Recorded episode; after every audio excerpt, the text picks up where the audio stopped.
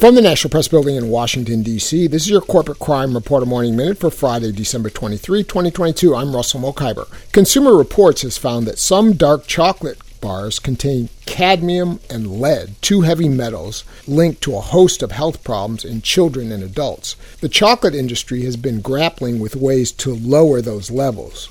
To see how much of a risk these favorite treats pose, Consumer Reports scientists recently measured the amount of heavy metals in 28 dark chocolate bars. They detected cadmium and lead in all of them. Consumer Reports tested a mix of brands, including smaller ones such as Alter Eco and Mast, and more familiar ones like Dove and Ghirardelli.